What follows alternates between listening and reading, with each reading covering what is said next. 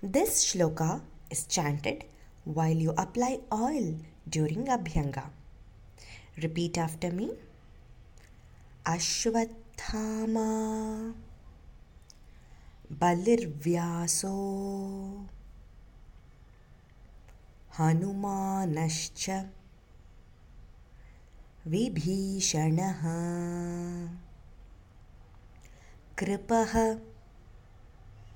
परशुरामश्च। सप्तैते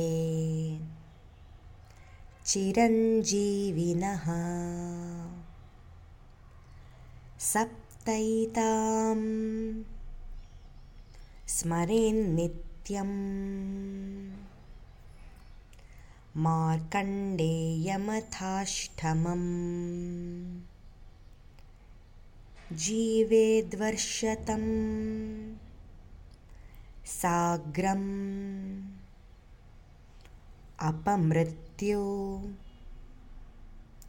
विपर्जितः